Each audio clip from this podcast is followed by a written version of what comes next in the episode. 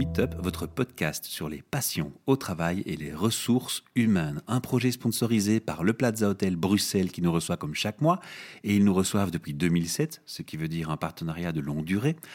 D'autres partenaires du projet sont Transforma Bruxelles, Espace Coworking et Innovation Center, et bien entendu notre SBL de Podcast Factory Org. On est dans une série d'enregistrements en collaboration avec Inspirons un métier, et donc à mes côtés j'ai Camille Rimbaud. Bonsoir Michel. Alors une collaboration avec Char Meetup, Inspirons un métier et Stress Out avec Anne Abetz. Nous avons bien entendu une série de spécialistes du burn-out qui vont venir nous rejoindre au micro dans différents podcasts. Et une partie de ces podcasts seront dédiés à des témoignages de ce qu'on appelle les burnies, ceux qui ont vécu, vivent ou sans devenir peut-être un burn-out. Alors devant moi, j'ai Caroline Kraft. Bonsoir Michel, bonsoir Camille. Caroline, tu as accepté gentiment de témoigner de ton vécu de burn-out et je vais te poser la première question, puis je laisserai Camille aussi se mêler dans le jeu des questions-réponses. Est-ce que ce burn-out, dans le burn-out, il y a un avant, un pendant, un après? Il y a une prise de conscience à un moment donné de ton état et quand?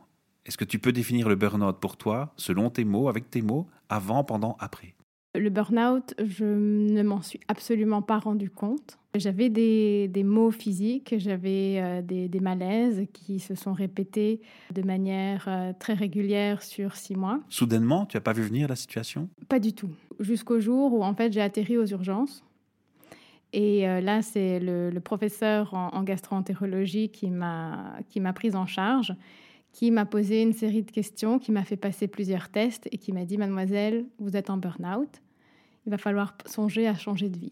Alors, ce sont des tests euh, physiologiques ou on a aussi une part de psychologie dans les tests que tu décris? Alors, ces tests-là étaient des tests euh, physiologiques et aussi toute une série de questions lorsque le, burn-out a été acté, il a été euh, reconfirmé par un neuropsychiatre et par une psychologue sur base de tests psychologiques. D'accord. Avant cette situation qui arrive, on l'a compris soudainement, avais-tu déjà entendu parler des burn-out? Avais-tu un jugement sur les gens qui étaient en burn-out? Non, je, savais pas, je ne savais pas vraiment ce qu'était un burn-out. J'en avais pas vraiment entendu parler c'est pas un, mot qui faisait partie de mon environnement, où j'étais pas en contact avec des gens qui avaient déjà eu un burn-out. Et où en es-tu maintenant? Est-ce que tu es pendant une période de burn-out ou estimes en être sorti? J'estime en être sorti. Et maintenant que tu en es sorti, est-ce que tu as une définition plus précise que tu pourrais donner à quelqu'un si tu devais l'expliquer, ce burn-out? Le burn-out, contrairement à ce que certaines personnes disent, pour moi, c'est pas une dépression. J'ai jamais pleuré pendant cette période de burn-out. J'ai jamais eu de, pensées négatives ou, noires. C'est juste un épuisement physique profond. C'est comme s'il y avait un tsunami qui vous passait dessus et physiquement, votre corps ne répond plus. Alors, je te rassure, les psychothérapeutes spécialistes confirment ce que tu dis. Un burn-out, c'est une chose, une dépression profonde ou légère, elle, généralement, c'est l'étape qui suit le burn-out. Donc on peut supposer dans ce que tu me dis maintenant que tu n'es pas tombé en dépression, heureusement. Tu t'es soigné à temps. Oui, tout à fait. Et donc du coup, tu nous partageais euh, le diagnostic qu'a posé ce médecin-là. Qu'est-ce qui s'est passé en fait après? Quelle prise de conscience ça t'a amené et qu'est-ce que ça a changé en fait dans, dans ta vie? La prise de conscience n'est pas venue tout de suite. Parce que quand il m'a dit euh, vous arrêtez, vous êtes en, en arrêt maladie, j'ai essayé de le convaincre que c'était pas vrai et que euh, j'avais euh, mes réunions clients qui m'attendaient, mon équipe, mes dossiers. En gros, enfin, je partais en burn-out comme on part en vacances et j'étais absolument pas préparée à être en, arrêt maladie. Tu n'avais pas mis ton out of office euh, préparé depuis trois semaines. Exactement. Et c'est là où il m'a dit non, mais raison de plus en fait pour vous pour vous arrêter. Et après ça, ben, j'ai envie de dire qu'à ce moment-là, le monde s'est écroulé parce que sans mon activité professionnelle, je savais plus qui j'étais puisque je me définissais, enfin une partie de mon identité était essentiellement basée sur ce que je faisais, qui j'étais, où je travaillais. Avec le recul, est-ce que tu penses que tu étais, maintenant tu dois certainement te connaître un peu mieux, tu as dû faire une introspection sur toi, j'imagine, oui, entre-temps. Avec le recul, est-ce que tu estimes avoir été, sans le savoir, un public particulièrement sensible et exposé au burn-out par rapport à ton comportement ou ton caractère? Oui, je pense. Ou tes valeurs ou tes croyances? Tout à fait. Tu peux développer? Oui, oui, oui. Aujourd'hui, je sais que le, le, le burn-out est en partie euh, survenu lié à une tension éthique dans mon travail, où euh, j'étais obligée de faire des choses avec lesquelles j'étais absolument en total désaccord. Donc ça, ça a pesé. En même temps, j'étais tiraillée par euh, ce, ce, besoin de sécurité, de euh, je ne peux pas quitter mon travail du jour au lendemain et puis qu'est-ce que je vais faire? Donc ben, je subis, je reste. Responsabilité vis-à-vis des collègues? Responsabilité vis-à-vis des collègues. Management Sentiment, voilà, sentiment d'échec aussi, de dire non mais je ne veux pas abandonner, je vais jusqu'au bout. C'était une faiblesse pour toi ou pas particulièrement? Le fait d'être en arrêt maladie, clairement, c'était une faiblesse. Pour moi, c'était les gens faibles qui étaient malades et je ne me considérais pas comme étant quelqu'un de malade. Donc, je ne me considérais pas comme étant quelqu'un de faible. Avec le recul, tu en penses quoi maintenant? Je vois qu'il y a beaucoup d'émotions hein, dans le témoignage que nous apportes, donc je me dis, tiens, tu as fait un long travail. Combien de temps tu as travaillé sur, on va quand même préciser ça, hein, sur cette période de, de burn-out qui date de quand? Ce, burn-out a été acté en, octobre 2016. Mmh, donc, ça, fait, presque deux ans.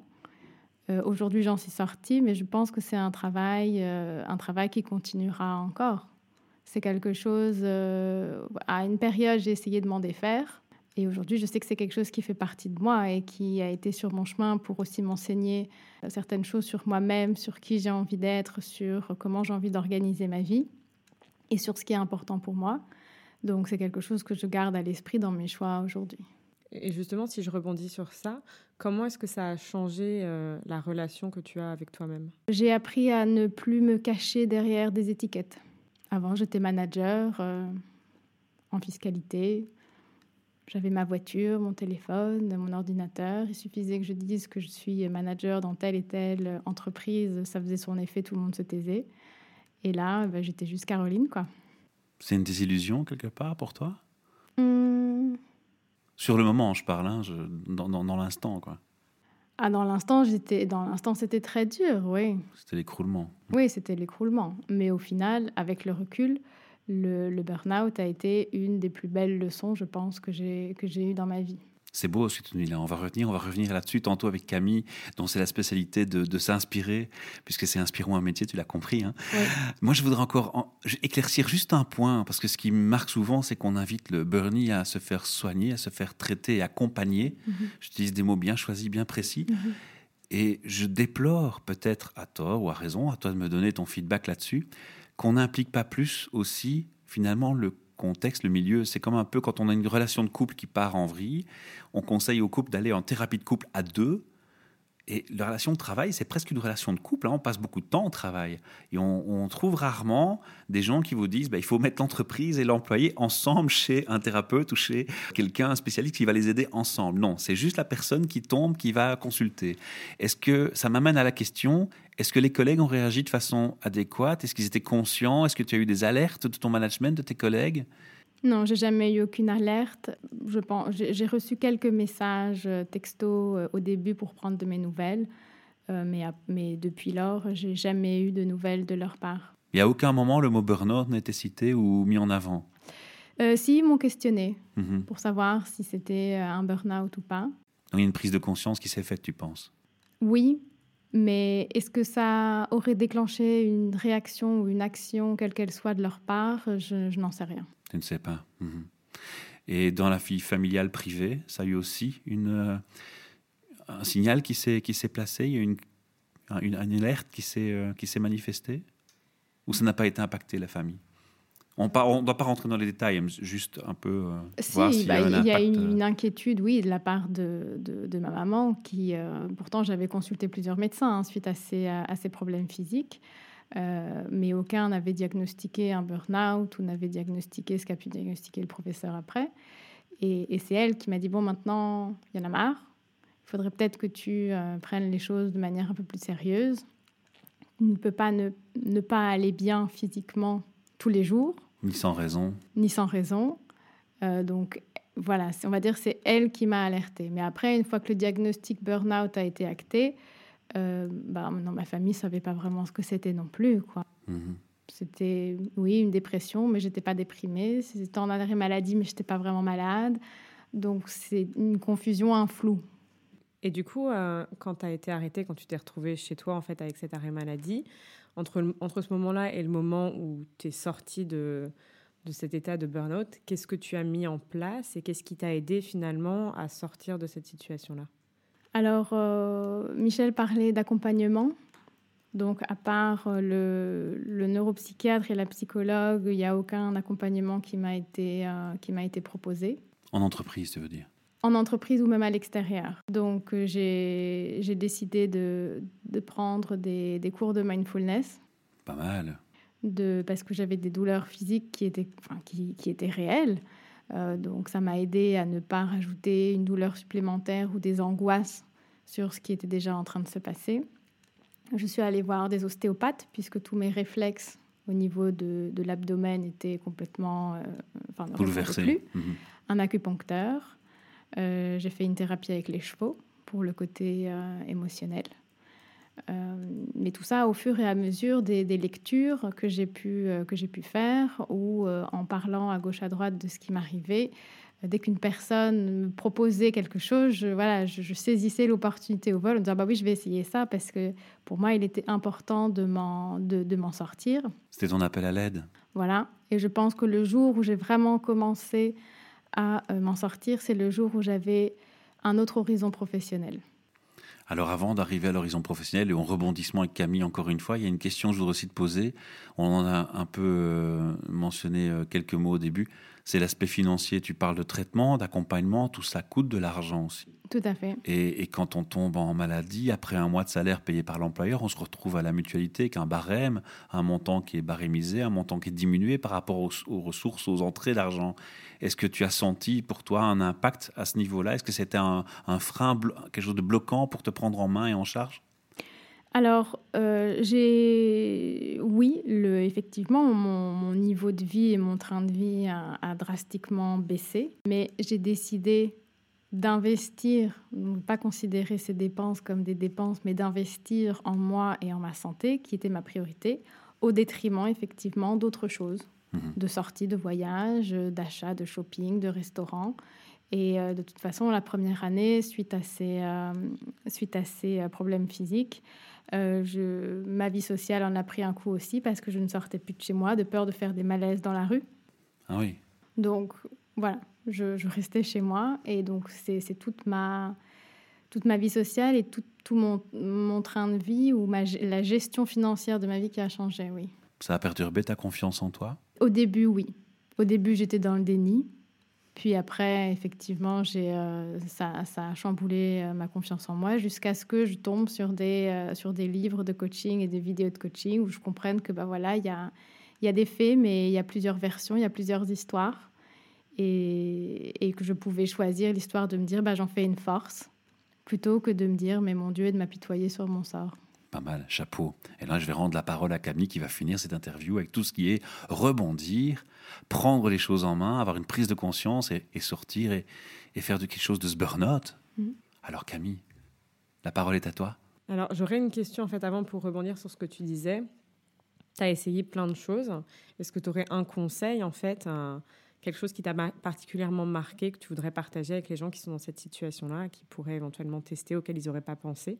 C'est de, de, se faire du bien, c'est-à-dire de, de, faire des choses qui, euh, de suivre son intuition et de se laisser guider, de dire ok tiens ça j'aurais envie de, d'essayer, voir si ça marche et de le faire parce que d'une façon ou d'une autre ça apportera un, mieux. Donc je me suis vraiment laissée guider par, euh, par ce qui m'attirait et par ce que j'avais euh, envie d'essayer. Et donc, du coup, euh, si on revient sur euh, le fait que le burn-out, donc moi, je suis aussi passée par là, et euh, quand on a la possibilité de prendre du recul, on se rend compte à quel point finalement c'est un cadeau. Est-ce que tu pourrais nous partager un petit peu en quoi ça t'a permis de, faire évoluer ta vie, de faire évoluer ta relation avec, toi-même, et en quoi tu vois maintenant que c'est finalement une opportunité? Comment est-ce que tu designs en fait cette opportunité-là? Bah, C'est une opportunité de parce que on a la chance de pouvoir recommencer à zéro en posant les bonnes questions de qui on est, quelles sont nos valeurs, euh, qu'est-ce qui nous fait envie, qu'est-ce qui nous plaît. Parce qu'au début, euh, quand, ça m'est un peu tombé dessus, quand on me posait la question, mais euh, qu'est-ce qui te plaît dans la vie, qu'est-ce que tu as envie de faire, qu'est-ce qui te rend heureux, j'étais incapable de répondre à cette question-là. C'était des questions que je ne m'étais absolument jamais posées.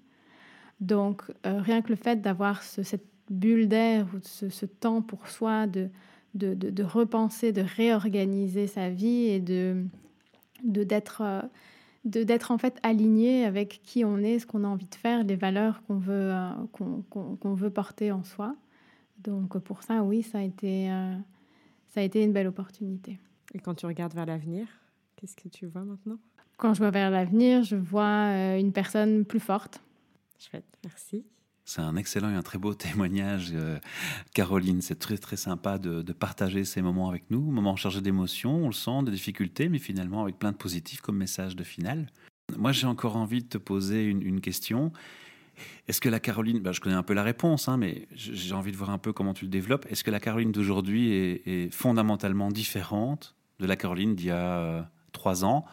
En ce sens, est-ce que tu as est-ce que tu penses que tes valeurs sont restées les mêmes ou malgré tout, même les valeurs ont changé? Je pense que mes valeurs sont restées les mêmes, mais j'ai appris à ne pas les cacher, à ne pas les voiler, à les défendre et à les vivre. Et c'est là où il y a une plus-value réelle et, qui te fait faire d'autres choix. Tout à fait. Parfait. Caroline, merci de nous avoir euh, rejoints au micro. Merci à vous. On vous retrouve bien entendu pour d'autres capsules sur le thème du burn-out. Si vous avez aussi envie de témoigner à notre micro sur ce sujet ou simplement de venir partager votre passion, votre travail ou nous parler d'un thème RH à notre micro, c'est très simple. Rejoignez-nous ici à l'Hôtel Plaza ou chez Transforma Bruxelles et on vous accueille. Contactez-moi par mail et on vous réserve une place. On enregistre une fois par mois. On vous souhaite une excellente journée. N'oubliez pas de vous abonner à notre flux RSS. Et depuis peu, il est possible de faire un don, une donation à notre ASBL pour supporter nos projets et nous aider à avancer. Merci.